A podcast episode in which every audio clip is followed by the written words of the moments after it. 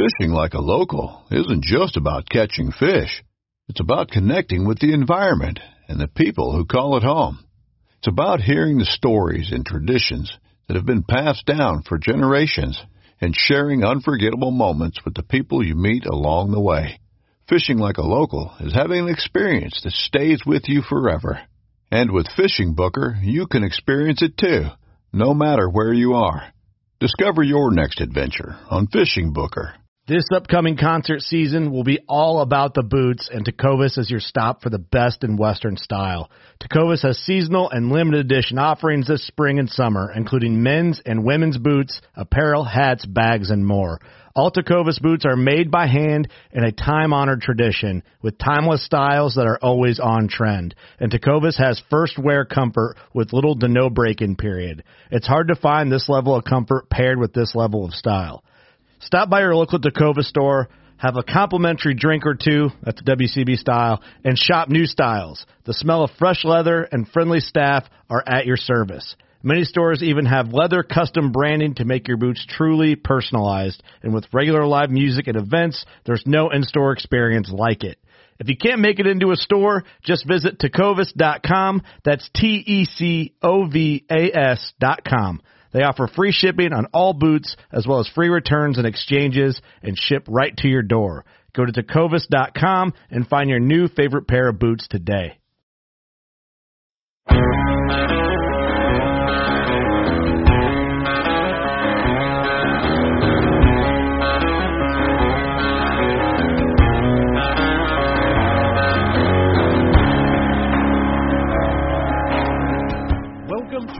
Habitat Podcast, the podcast for wildlife habitat management, hunting strategy, and land stewardship. And now, your host, Jared Van Hees. Welcome back, everybody, to the Habitat Podcast. I'm your host, Jared Van Hees, and we are here to become better habitat managers. Now, we are continuing on our hinge cutting discussion with Dr. Jim Brauker from Extreme Deer Habitat, and this is this part two of the two part hinge cutting podcast. We also talked about hinge cutting 101 and all that awesome stuff back in Habitat Podcast 34 with Jim when we had him on a couple years back. So be sure to check that out. Check out the podcast before this for the beginning of this conversation where we covered the history of hinge cutting and began our discussion on common myths and myths, misconceptions from hinge cutting or what people are, are hearing and saying about hinge cutting out there in the habitat world that simply isn't true. So we want to get two sides to every story. We heard the forester side of the story. Now we want the habitat consultant side of the story. And we're going to let you guys decide where you fall on the spectrum. Like I said before, I think hinge cutting is a tool in my toolbox. I don't use it for everything, but I do use it, and I think it's a great tool. So, guys, we're just trying to spread some information here and, you know, fill you guys in and keep you guys up to date on the knowledge out there and just, you know, make the most informed decisions that you can. Um, I think both the Forester and, you know, the Hinge Cutter are are on the same page for most things, um, more than they disagree, which is important to, to recognize. So, guys, we have uh, Dr. Jim Brauker back here, and we're going to cover the second half of our conversation on myths and misconceptions of hinge cutting. So, basically, what we're talking about, we have some popular consultants in the habitat world with YouTube channels, and uh, we talk about some of their opinions. We talk about regeneration and poor forestry. We talk about how hinge cutting can increase woody browse and um, overhead cover versus side cover. We talk about, you know, invasives coming back in a hinge cut area versus not, and how that's not true in Jim's opinion. So we're getting to some really good stuff here, and I think Jim's just very respectful in the way he goes about this conversation and helps, you know, helps get on our our page and spread the knowledge here. That's all we're trying to do. So we appreciate you guys coming back. Thank you very much. Uh, this episode here is brought to you by Realtree United Country Land Pro, Lake States Realty and Auction.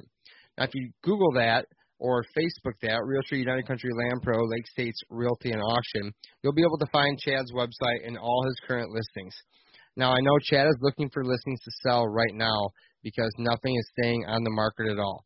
So if you're on the fence about selling your property, wondering if it's the right time, um, I'm hearing that it is, and things are moving quickly. You know, if you're like me and, and someday you want a bigger parcel, maybe now's the time to to sell and get that equity in your property and put that in the bank for the time you know when your right parcel comes around again you can be ready so you know reach out to chad he's his his link is on our website at habitatpodcast.com. Scroll till you see the Realtree United Country logo. It'll take you right to his website. So check us out at habitatpodcast.com. You'll be able to find Chad and all of his listings there. Now, Michigan Whitetail Pursuit, you, as you guys know, if you listened to me before, I'm on their team as a as a real Michigan hunter, self filming our hunts here, filming our hunts, and they have a new DVD that is launching. Actually, by this time this podcast launches, it will have already been out. So check out Michigan Whitetail Pursuit on Facebook. Grab that new season DVD. There's a bunch of nice bucks killed, no high fence, bunch of us regular Joes out there killing deer, and it's a great DVD series put on by the MWP guys. So check them out at Michigan Whitetail Pursuit on Facebook. And they have a great group called the Michigan Whitetail Pursuit on Facebook as well, where you can interact with the team. I mean, there's like 15, 16, 17,000 members on that thing. So awesome group there. Speaking of groups, we'd like you to join our new group over on Facebook. It's called Habitat Chat. If you search Facebook, type in Habitat Chat, you will find our group. Now, we are not near the size of MWP, but we're trying and we're getting up there quickly. We're already at 800 plus contributors, and the topics and content are top notch over there in the Habitat Chat group. I mean, anything from your favorite uh, habitat tool to forestry advice and programs to lower your property taxes, um, to uh, different pond advice on what to do with watering holes and water holes, property plans. People are throwing up their properties and getting advice on how to set it up. I mean, we're talking about natives versus invasives, miscanthus grass. Everything is on that site. And it's kind of awesome because it fills in the gap between podcast episodes. I mean, we're trying to launch a podcast episode every Thursday morning at 5:30 a.m. and uh, we're doing our best. And in between, every single day, there are there's more Habitat content, Habitat podcast content on the Habitat chat group. So if you would go over there and check us out, we'd love to have you join and be a contributor on there. And if not, you can watch and just read and learn, and that's cool too. Guys, we want to talk about our land plan services next. Now, currently, Brian and I are helping out landowners in Pennsylvania and Minnesota. We have a nice large property in New Hampshire on board next, and we're talking to some guys up in Canada and also out in Nebraska and then you know back to Ohio and Michigan. So we are all over the place right now, offering advice, helping landowners get started. You know, we'd hate to see you five years down the road go, shoot, I wish I would have called these guys five years ago because now I am bass backwards on what I'm doing. I wish I wouldn't have done it this way or that way. That's what we're here to help with is just get you on the right path. Um, and if you've already have a plan going, we work with existing plans and we tell you what we would do if it were our property and how we would set it up. Brian and Jared. Um, so if you guys have any interest at all, go to habitatpodcast.com, click the land plans tab up top, and submit your information. We'll get right back to you. We'll get your help out, and we'll figure this out together and make sure you're on the right path moving forward in your property here in 2021. So, guys, those are Habitat Podcast land plans. Check them out at habitatpodcast.com. Thank you so much. Now, I want to thank the listeners once again for tuning in. You guys leave us some great reviews on iTunes and Stitcher and Spotify. I'm sending out free decals to anybody who does. So if you just scroll down in the show notes of this podcast, just scroll down to what you're listening to right now on your phone, there'll be a link to leave us good reviews. And if you do, leave your name at the bottom and I will find you and send you a free 5 inch Habitat Podcast decal. Thank you very much for doing that, guys. I want to thank Packer Max Cultipackers the Habitat Hook, Killer Food Plots, Hunt Wise, Michigan Whitetail Pursuit, and Morse Nursery for their support in the show. Let's get to it. Let's wrap up our conversation here. Another very informative back end of this chat here with Dr. Hinchcut, Dr. Jim Brauker from Extreme Deer Habitat. So, Jim, continuing on our talk about different myths, give us another example of one that you see all the time that bugs the heck out of you. Well, um, one that comes up all the time, and and I started to tell you a little bit of the history of um, um, the QDMA article and Grant Woods, and and over time people began to believe those guys, and even um, and uh, you know I. Um, I I don't want to badmouth anybody in any of this. People have their different opinions, and I'm simply disagreeing with some opinions. And really, the guy that's carried the gauntlet for Grant Woods and these other guys has been Jeff Sturgis. Now, Jeff Sturgis is a guy who I think is just a superb habitat um, guy, and he's helped uh, countless landowners have better properties. But he kind of latched onto this hinge cutting thing, and um, and has produced a mantra of things of um, he does use hinge cutting, but he sort of carried the the flag for this uh, that supports the anti hinge cutting movement. And I know he hinge cuts, so I don't understand why he says some of the things he says. But one of the things that's come out of that pathway, um, this history, is nobody needs to hinge cut, and that is said in a way, you, you know, um, in an article or something, or it's said online in a post, as if anybody ever said you do need to hinge cut. The word need has a very powerful connotation. If you think about how silly would it be to say nobody needs to food plot, nobody needs to have a box blind, nobody needs to grow switchgrass. Nobody needs to make a trail through the woods. You can have good hunting without ever once doing any of those things, and millions of people do it on public land every year. So, no, nobody needs to hinge cut. But the fact that you say that is a level of bias that is just uncanny, uh, un- unbelievable to me. Um, nobody would ever say you don't need the food plot. What they would do is point out the best ways to do it. And another thing that Jeff says all the time is there are lots of properties that don't need to be hinge cut. Well, I would go further, Jeff, and say 100% of properties don't need to be hinge cut, but any property that has trees on it would probably benefit from hinge cutting. And so I just strongly differ with this. And it's what we call a straw man in science. Uh, somebody creates an argument that nobody would argue against, and nobody ever has argued against and acts as if somebody has been saying that. Has Jim Ward ever told anybody they need the hinge cut? No, he tells them you might benefit from making a hinge cut bedding over area over here. You might hinge cut from making a buck bed on this hillside. You might uh, do this or that. Uh, you might create a barrier here with hinge cutting. But he didn't say they need the hinge cut. If they don't want to cut a tree, he walks into their property and they say, I don't want to cut any trees. He'll work with that. I'll work with it. Jake will work with it. Tony LaPrada work with it. Uh, almost anybody will work with that because no, nobody needs to hinge cut. But as soon as you say that, you're saying a negative thing about hinge cutting, and you're doing it in a really sly way. Interesting. And so, um, do you need to hinge cut? No. Do you need the food plot? No. Do you need the clear cut? No. Do you need to do TSI? No. Would you benefit from doing those things in appropriate ways, yes, yes, yes, yes, yes. Don't food plot unless you're going to get a soil sample. Don't food plot unless you're going to plant the seeds um, after the uh, frost for uh, delicate things, or uh, don't plant things that should be planted in mid-August and July. There's a whole bunch of things. Don't plant too much seed. Um, make sure you use appropriate amount of fertilizer. All those things are things you would say, but you wouldn't say you're doing too much food plotting, like that article I mentioned earlier, or you don't need the food plot.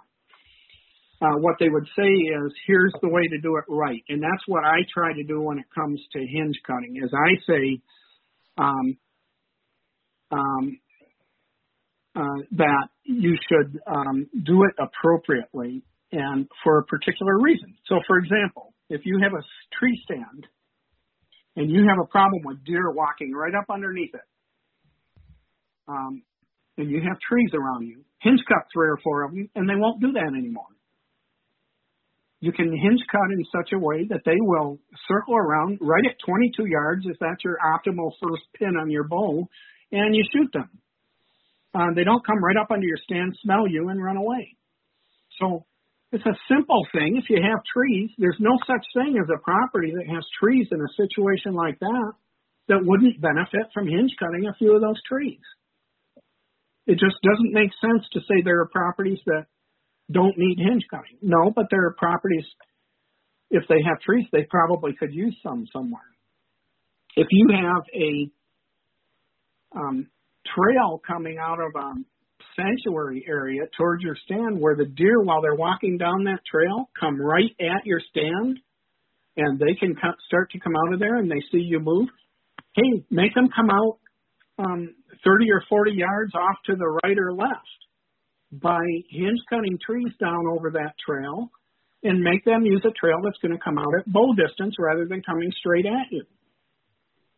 If you have a wood lot that has trees in it and you want deer, deer to bed in that wood lot, hinge cut it. Hinge cut an area. They'll use it the first night.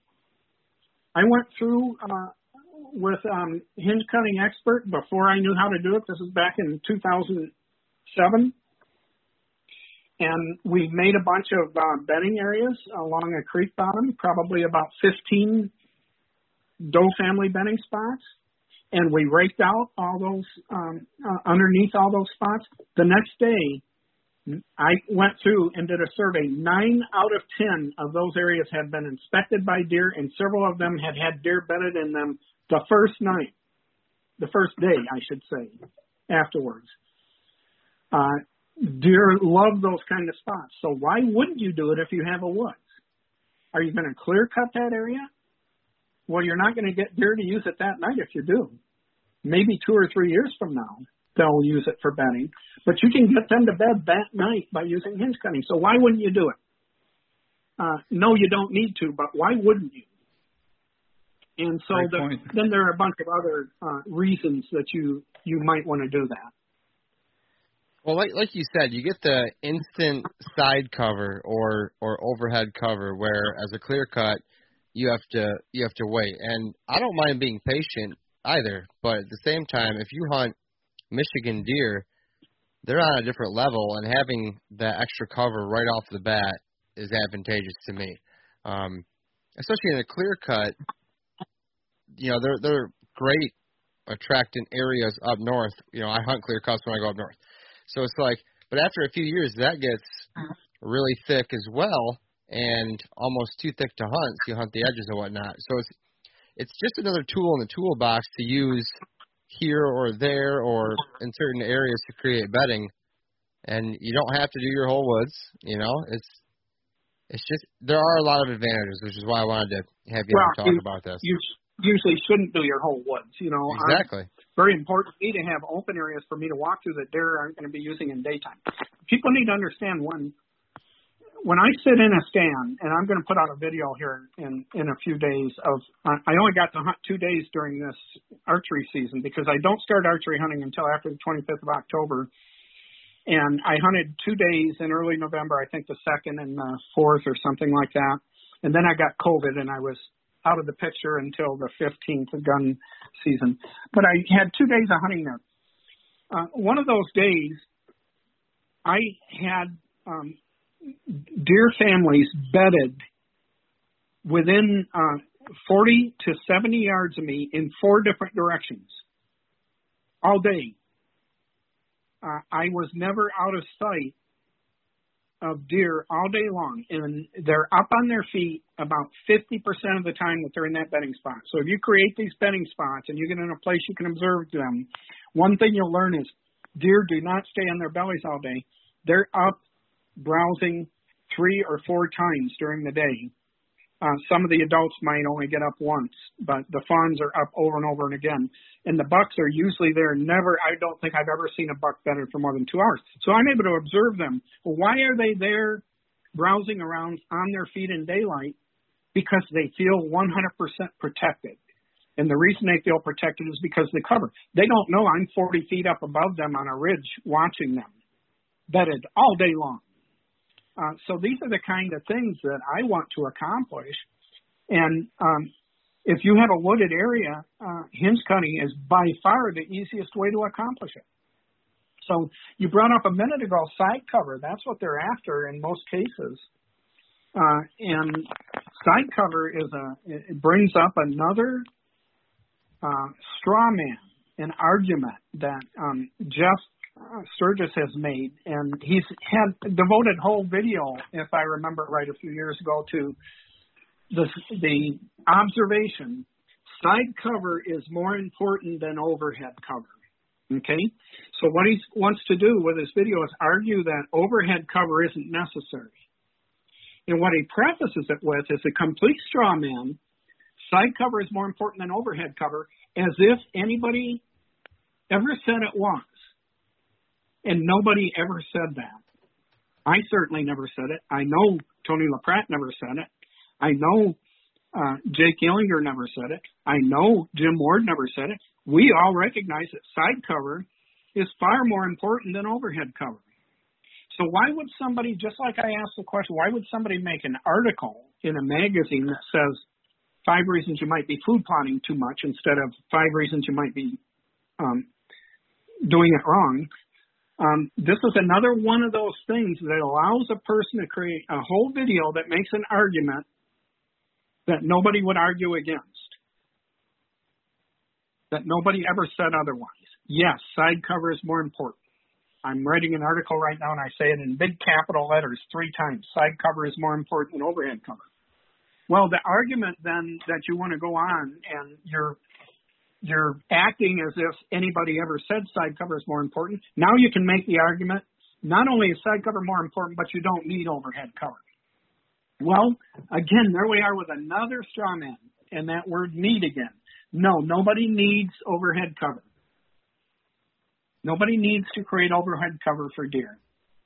Nobody needs to food plot. Nobody needs to grow switchgrass, all those other things. Nobody needs to do that. You don't say it about all those other things, but you say it about hinge cutting and you say it about overhead cover.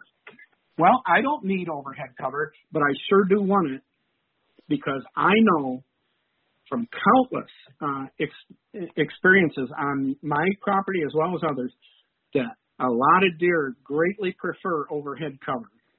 And so I try to create it. Now, Jeff makes a really good argument in his um, comments about this when he says he doesn't feel comfortable to doing it because it's unsafe. Well, it's unsafe for him, maybe, if he doesn't feel comfortable doing it. Nobody should cut. Nobody should even pick up a chainsaw if they don't feel comfortable doing it. But it is not unsafe to cut high to hinge cut if you know what you're doing and you do it properly.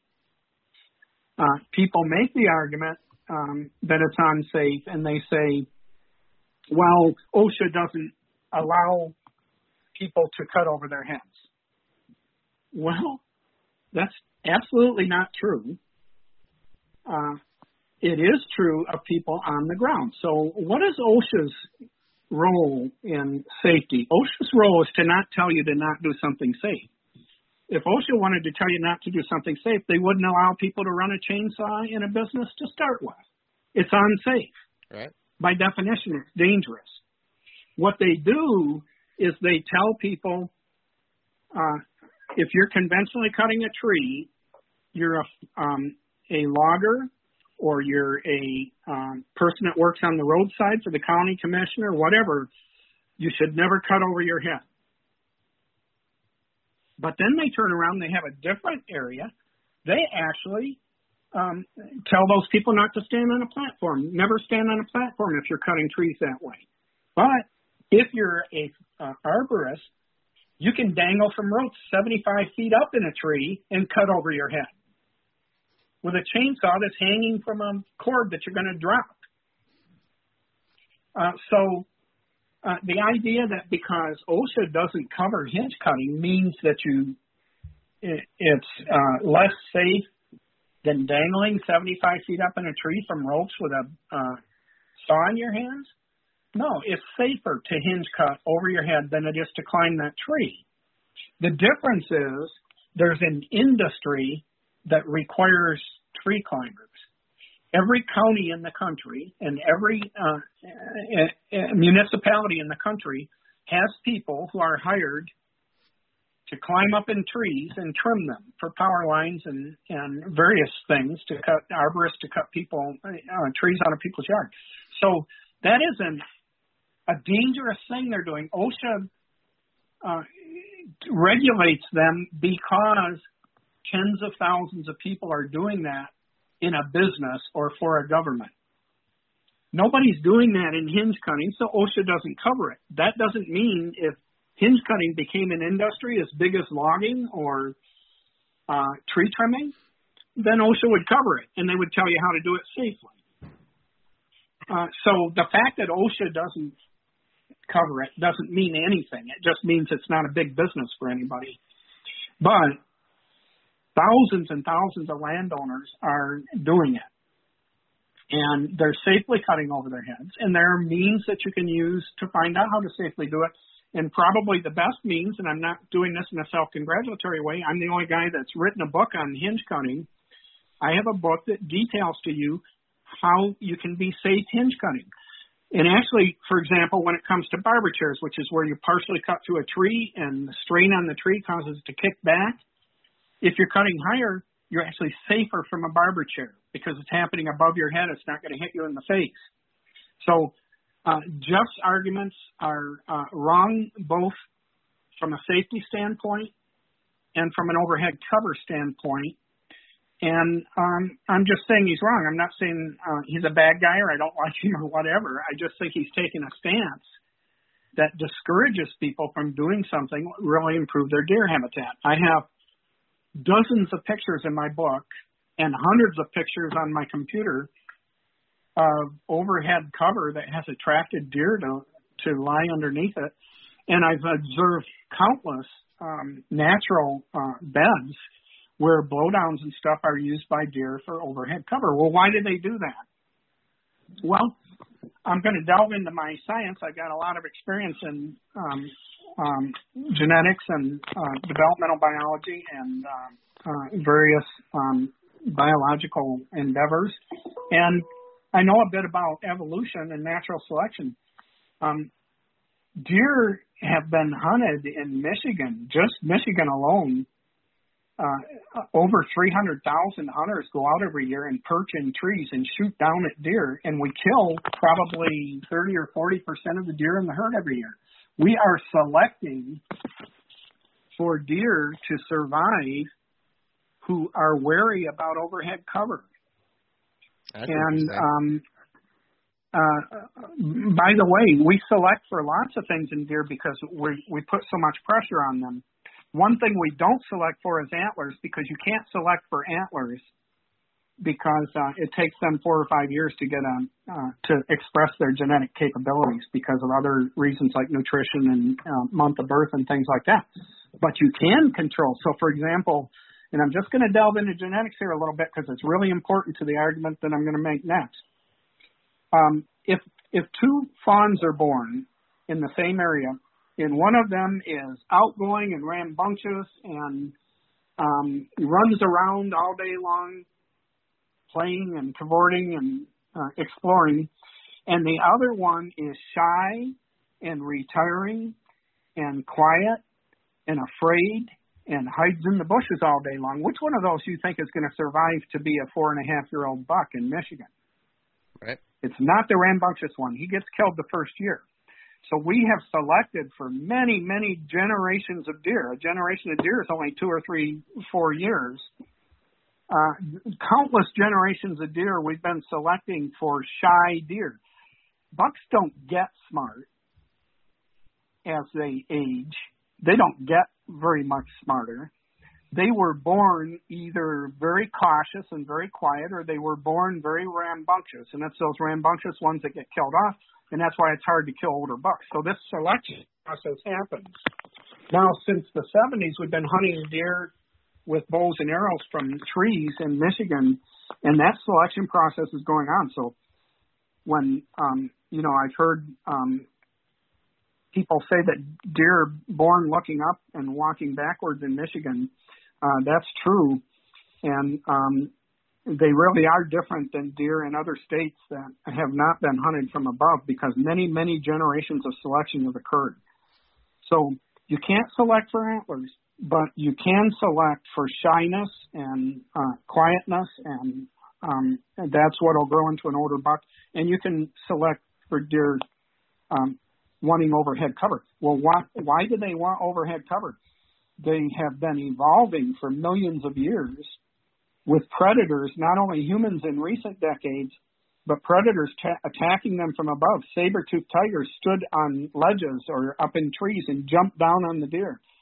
Uh, cougars still do it today. They um, perch in tree branches or on a ledge and they jump down on deer. Deer are prey animals. And if they can get cover, they want the side cover. They absolutely need it. But they also, uh, many of those that are um, genetically programmed want overhead cover as well. And when we create overhead cover, we get deer to bed there. And if you have a, one uh, senior family member of a doe family, let's say the grandma who loves overhead cover, all the rest of the deer are going to come where she goes, which is going to be to overhead cover. It only takes one out of a group of seven deer uh, to want overhead cover to have the whole group be there. So overhead cover works, and it works really well, and it's safe to do if you know what you're doing. So I just, um, uh, uh, uh, while I agree when somebody says nobody needs to hinge cut and nobody needs overhead cover, and I agree that side cover is more important. I think a a hunter, a um, landowner is really remiss when they're out hinge cutting their property if they're not cutting overhead cover for the deer because they will use it. Right, and I've I've seen um, I'm not sure if it was Jeff or or someone who who's tied over young trees instead of hinge cutting them above your head, and that's something you could even do if you're not comfortable putting a chainsaw that high in the air and, and you're worried about that. Instead of instead of not liking that technique, you could you know tie a piece of paracord onto a there smaller tree and bend it over, right? Right. Just another yeah, way to and I, tie, I tie a lot of saplings down. I'm far more likely to tie a sapling down than I am to cut it. And uh, and by the way, when we're creating these uh, bedding areas, especially the areas of more extensive hinge cutting, we're taking out the canopy, and all the big trees are being felled conventionally for the most First. part. Maybe rarely First, you right? find one that'll absolutely first. The big trees go down first. You take out the uh, overhead cover, the the um, canopy of the woods, because the trees that you're going to hinge cut actually require that. When those big trees come down, uh, you can now bring the smaller trees down on them, and the big tree tops cushion their fall, and you can create these dome-shaped bedding areas that we'd like to take. And I strongly encourage people to first learn how to use the chainsaw properly and to understand how to do it safely. Don't just go out there and wildly try it. But once you're you're comfortable doing hinge cutting, to create that overhead cover and create those dome-shaped areas there. But take the big trees down first. Don't cut anything over. Uh, for most landowners, I would say six inches would be the limit. Uh, if you don't feel comfortable with that, you can take a handsaw. You get a really good handsaw like a Silky Zubat. The Silky company, S-I-L-K-Y, uses Japanese steel. It's superb. Uh, you can cut through a six-inch tree in no time flat, and you can create these areas without ever touching a chainsaw. And I probably cut more trees with a handsaw than I do with a chainsaw. Do and I really? probably cut more. I probably cut more trees. In fact, I'm sure I do cut more trees conventionally with a face cut than in a back cut, the way OSHA teaches it for um, loggers, uh, than I do hinge cutting. The hinge cutting is a supplemental thing when you're creating an area that allows you to create great hit side cover and great overhead cover. So typically what we do when we're creating the overhead cover, we're creating it about shoulder to head height so that a buck can stand up underneath it and start running. A deer is not going to use an area that they cannot stand up completely upright and then go into a full crouch and run from a predator. And they need to have escape zones from that. Then on the sides, as we taper away in an open wooded area, we're going to cut lots of trees down and make sure that we're uh, have side cover because side cover is essential. Overhead cover is not essential; it's just highly desirable. Side cover is essential.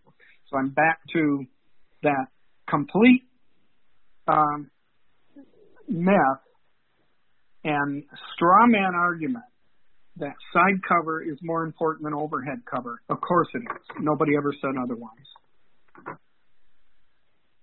Yeah, I know. I'd I'd rather have side cover than than no cover. That's usually my first go to, and then the overhead. That that makes sense. And I like how you said that. Yeah. You know, you're you're one of the guys who I know who is such a huge proponent of hinge cutting, but even you say you're traditionally felling the large trees first, and and you do that even more often than hinge cutting. I don't think that's where I think the bias is coming in from other people who are who are not explaining in detail enough that this is just a tool in your toolbox, right? It's not your Exactly. your lifestyle. It's not tattooed on your arm and that's all you do. I mean, it's just part of one of your processes out in the woods.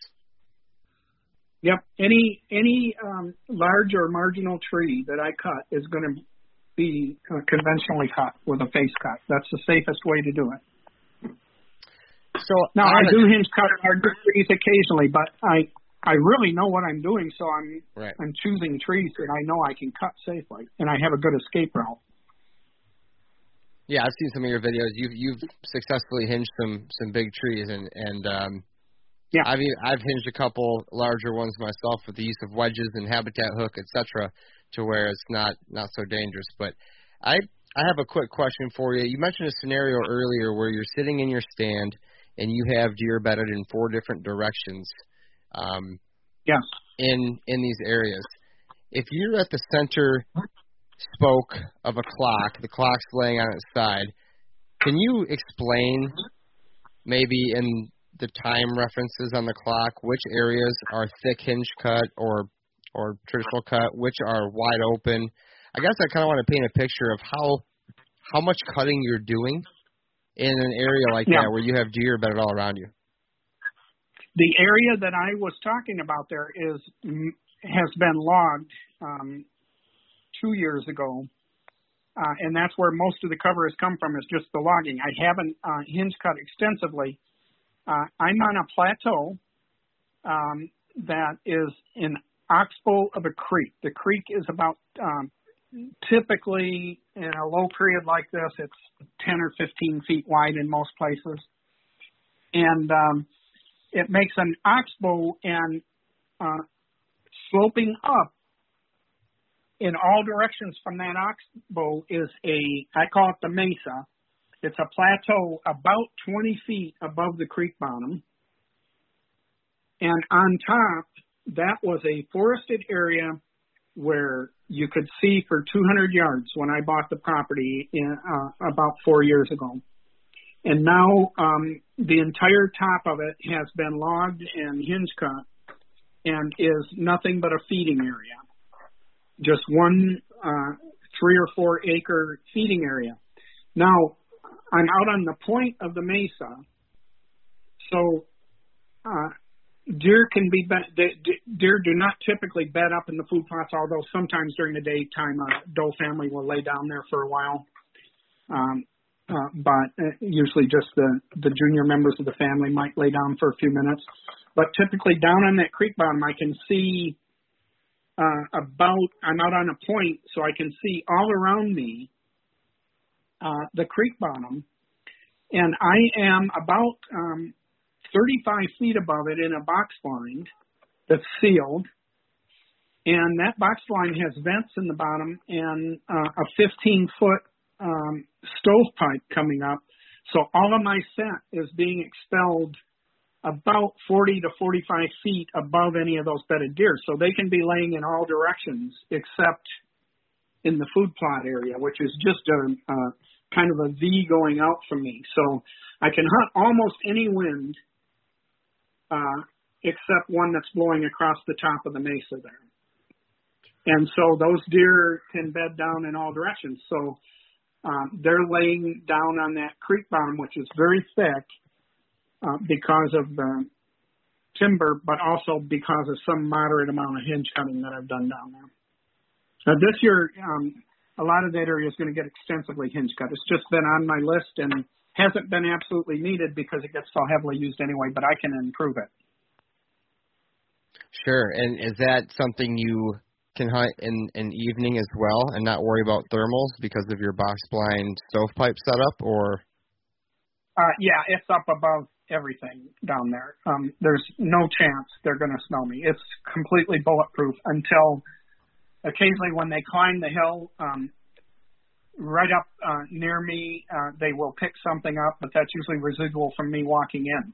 I only hunt this all day long. I never would consider walking in and out because I know that in addition to the bedded uh, bucks and does that I can see at any given moment, there's probably a dozen other uh, families and bucks that would see me if I tried to exit it.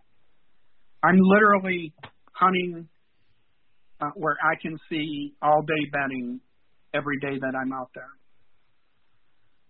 and observe the in the behavior thick that's stuff. there.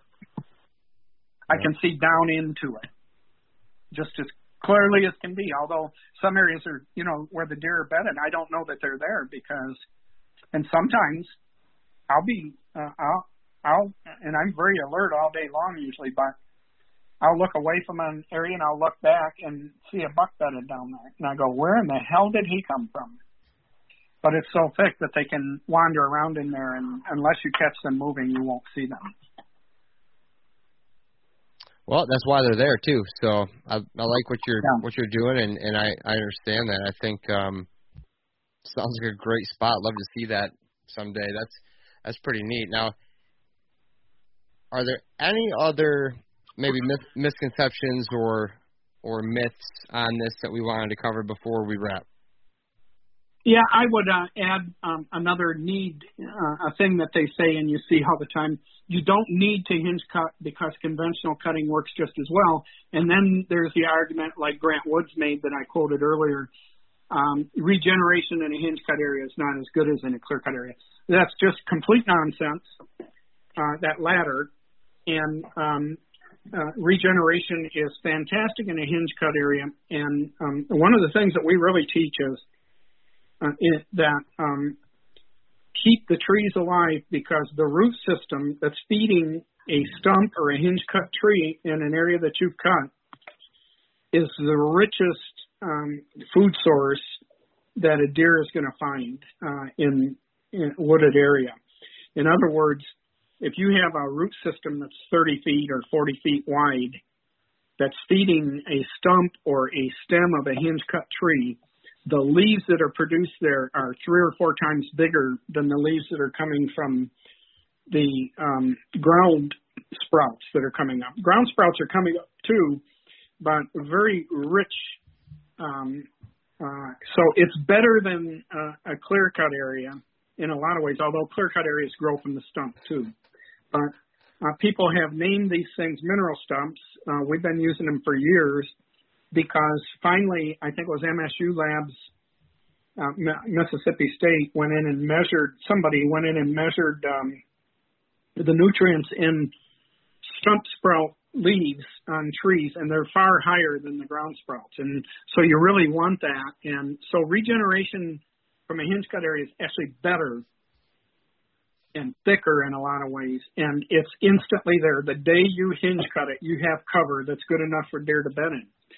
Uh, so going back to the you don't need to hinge cut because conventional cutting works just as well. It's just not true.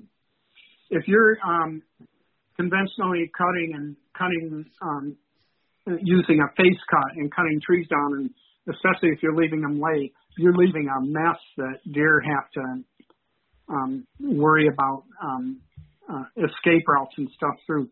Uh, and the trunks are laying down in the ground so they don't create any cover. Uh, when you hinge cut trees, uh, you are um, leaving them up on the stump so you create horizontal cover two, three, four, five, six feet off the ground. And uh, you can't do that if you're conventionally cutting. If you clear cut, you're removing all the trees and it takes a long time for that ground regeneration to occur. When you hinge cut, you're getting that instant cover. Like I said, we've had deer use beds that we've made the day after we made them, and uh, many times, and um, uh, that that's instant. And so you not only get the instant cover, but you get the regeneration from it. A lot of people think, and I've heard experts quote unquote in articles and online say that when you hinge cut, you're just bringing the canopy down from the top to the ground. No, you are not. No, you are not. Um, when you cut three quarters of the way through a tree, or cut a tree completely down conventionally, as we do the big trees in an area that we're going to hinge cut, you removing the canopy of the big trees that you cut completely through and bringing it down to the ground where it'll sprout out of the stumps, and you're removing 75% of the canopy from the hinge cut trees because you've reduced their uh, nutritional support by about 75%. So a lot more light is hitting the ground. So you're getting mm. Light to the trees, to the tree stumps, to the living um, trunk of the tree, which will, will sprout, and you're getting light to the ground.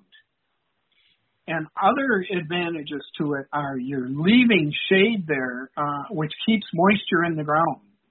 The trees that die, uh, leaving them there, they um, even the conventionally tree cut, trees that are laying on the ground are um, creating moisture.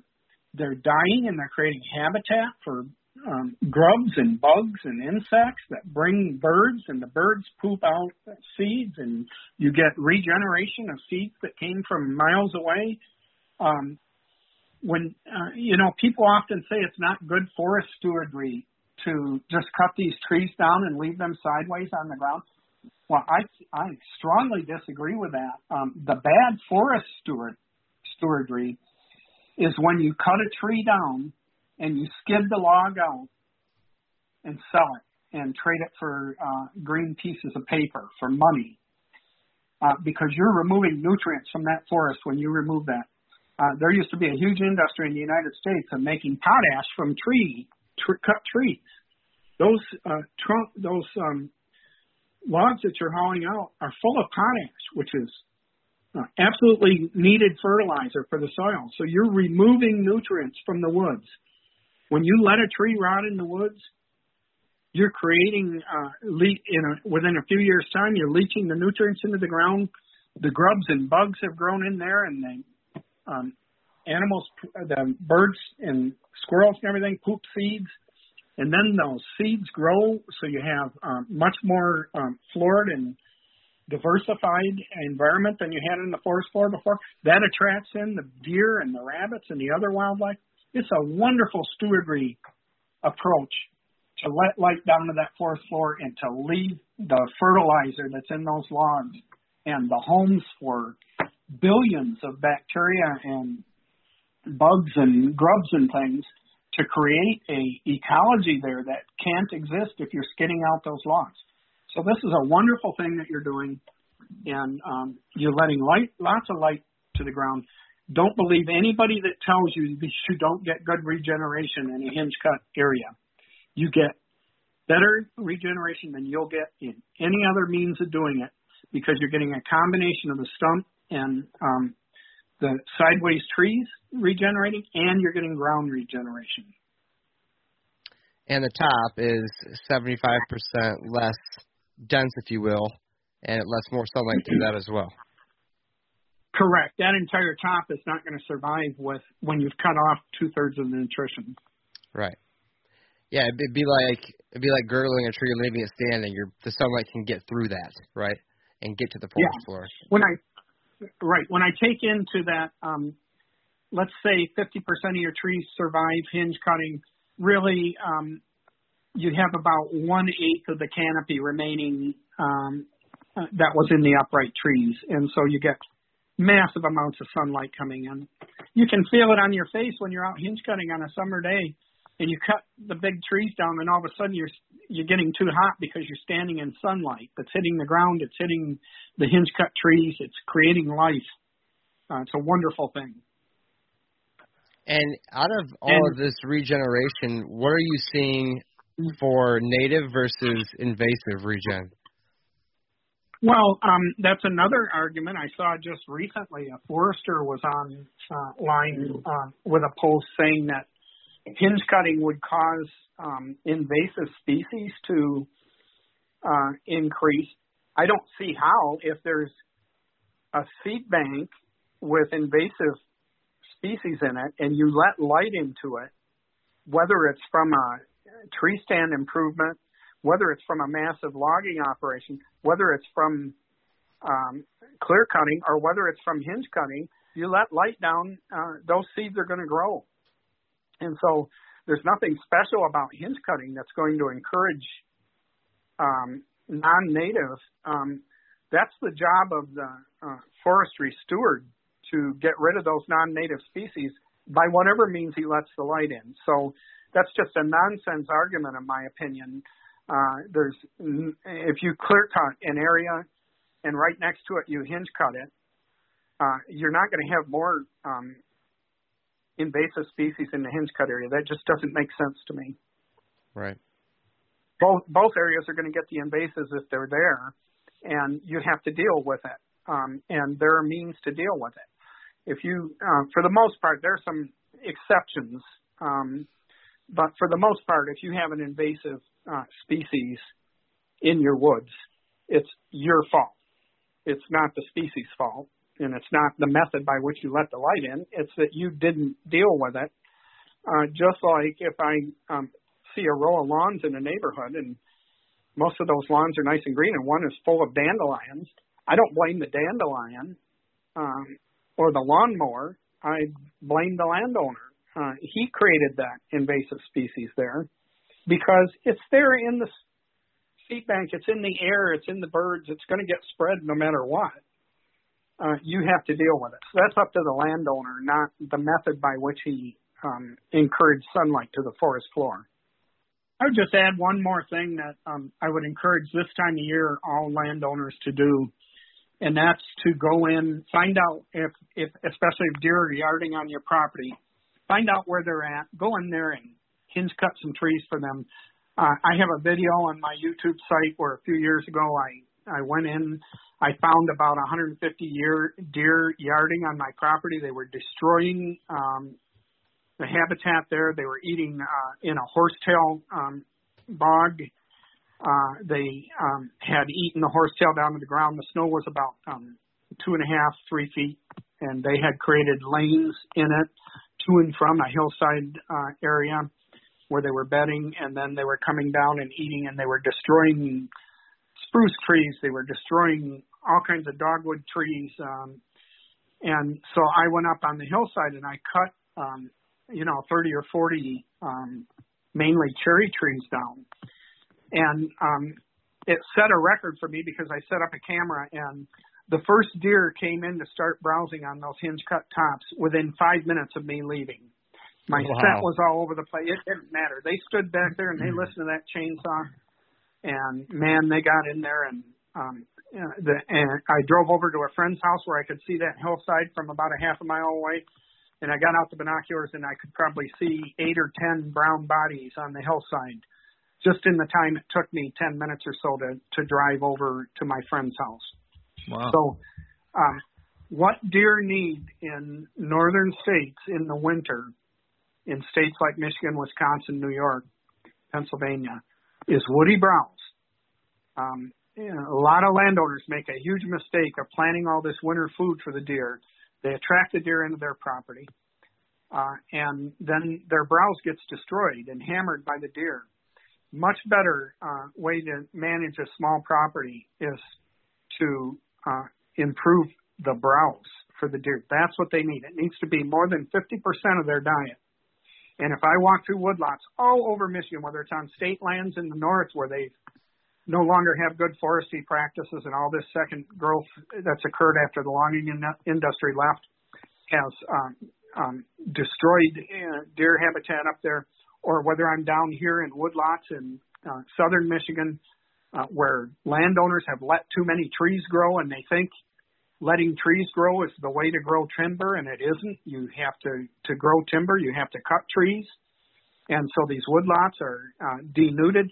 You need to go in there and let light in and get um, two things out of it. If you do timber stand improvements on those woodlots, the timber will grow much faster than it will if you let all these stems grow up and compete with each other. And the other thing it'll do is provide the woody browse that, that deer need in winter. But the single biggest mistake I think landowners make generally in managing their property is that they think growing food is what they need to do in northern states like Michigan, and that is not the case in the winter. You'd be much better off creating a browse for them. Let them go uh, to their native uh, feeding areas. So if you're in the UP and you're creating food plots on your property, you may be hurting the deer because you're drawing them over to open areas and instead of going to their yarding areas in a cedar swamp or something like that, they're hanging out by your field and you're going to have a lot more starvation and uh, loss of fawns uh, doing that. Um, and down here, um, if you have, let's say, a 40 acre property in farm country, don't encourage those deer to be on your property in the winter. Let them go to um, areas um, maybe um, adjacent to hay fields and farm fields and things like that, where there's residual crops from bean harvest and things like that. Don't attract them to your small property with food plots and stuff and then have them destroy your browse. Or if you find, like I did in that example, that they're already there and they're settled in and yarding for the winter, feed them, cut trees down. That's what they need. Great advice. Yeah, I know that they're on the Woody Browse right now, so that's that's a great advice. Yep. I, and we've seen some of our our friends in the Habitat chat group going in there and cutting down, you know, some some strips of of younger trees or just any sort of woody browse to get on the get on the ground and and the deer attack that very quickly these days with these temperatures. Well, let me just end by saying um, Grant Woods, Jeff Sturgis, I think both of you are um, great influences and and have done great things in the deer industry. There's nothing personal about what I said. I used you guys as examples of I think things that I just simply um, technically uh, disagree with, and it's not meant to be a personal attack at all. And I just want to make that clear.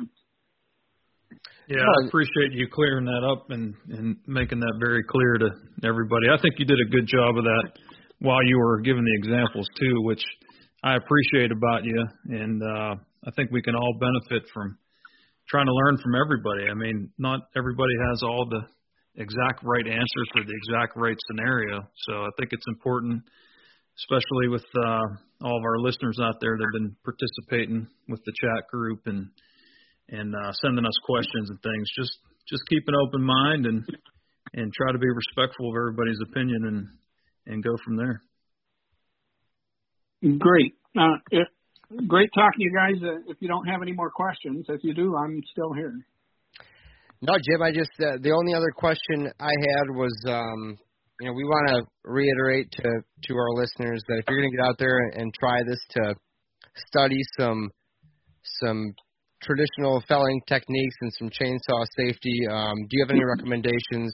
I know your book has a few chapters on it, which we talked about. Are there any other recommendations that that you could I do. There's my book, there? especially for hinge cutters. It's the only book I know of on hinge cutting. Uh, it's called Extreme Deer Habitat. It's available on my website at extremedeerhabitat.com. Uh, there's a, a book that is known as the Tree Feller's Bible. It's called To Fell a Tree by Jeff Jepson. I recommend that anybody that's going to put their hands on a chainsaw and try to cut down a tree, read Jeff Jepson's book and do it the way he says. I also strongly recommend the OSHA site, which teaches how to conventionally fell a tree. Guys, one of the uh, who are out there cutting, do not ever ever cut a tree on a downward slant with your back cut. It makes an unstable tree. Jeff will teach you that in his book. OSHA will teach you that. Uh, don't ever do that. You're making a unstable tree that's going to break and fall over backwards on you. And the reason people do that downward cut is to try to make the tree fall forward. It does the opposite. What it causes is the hinge to break, the tree slides forward and falls backwards. So uh, read read um, the OSHA site, read that book, read my book, and whatever you do, don't go out there and just start cutting trees down with a chainsaw, and, and especially don't just start hinge cutting trees. Find somebody that knows how to do it. There's a big network here in Michigan uh, at sites like um, Michigan Quality Deer Habitat or Let's Talk Deer Habitat, which is a nationwide site. Uh, I like the site the Northeast uh, Habitat Group has. I can't exactly remember the name of it. There's all kinds of resources out there, but I don't recommend just reading it. I recommend finding somebody uh, uh, online, go to Facebook, find somebody in your neighborhood that knows how to do it, and have them come on over and teach you how to do it because you can hurt yourself. And I just saw recently saw, and I think I offended a guy online. Um, I told him he should put the chainsaw down, walk away from it, and uh, I I shouldn't have been so uh, tough on him. But it is like uh, watching somebody reach for a uh, um, exposed electric uh, wire when I see some of the um, chainsaw work that people are doing online. It's very dangerous, and make sure that you know what you're doing before you do it, and know men were not born knowing how to run a chainsaw. uh, I thought I was. Um, I learned a lot when I was a, um, a teenager and in my early 20s from hanging around. I worked at hardwood lumber companies, and uh, I learned from the loggers how to properly cut trees. And everybody needs to learn how to do that. Um, uh, it's not the old deal of hold my de- beer while I start this thing up. Uh, right. We need to take safety measures and know how to do it before we cut trees. Well, Jim, I think that was an excellent place to to hit the end button on this. Thank you so much. It was extremely okay, informative. So thank you, and um, we'll be in touch soon. Thank you for having me on. I want to get the safety message and the hinge cutting message out to as many people as possible. Thank you for the exposure. Of course, Jim. Talk to you soon. Mm-hmm. Take care. Thank you so much, listeners, for coming and listening once again to the Habitat Podcast. We really appreciate it. If you could, please do us a favor, leave us a five star review on iTunes or wherever you listen to this podcast. If you type out something nice, I will send you a free Habitat Podcast decal. If you haven't been to our website, habitatpodcast.com, we have our Habitat property consultation services on there under the land plan tab. Check out our HP land plans there. We also have hats, t-shirts, and decals up at habitatpodcast.com. Of course, all of our podcast episodes. And then we have a new Habitat Podcast journal where you can learn about deer anatomy and some cool thoughts, um, you know, more of a blog post from us every now and then. We'd really love it if you went over to our Instagram, Facebook, and YouTube, found the Habitat Podcast, and please subscribe. That really helps us and thank you very much to our sponsors. We have Michigan Whitetail Pursuit, Packer Max Cultipackers, Huntwise, Killer Food Plots, The Habitat Hook, Realtree United Country Land Pro, Lake States Realty and Auction, and Morse Nursery. Thank you so much, guys, for tuning in once again. Get back with us soon we're going to have another great episode for you as we become better habitat managers.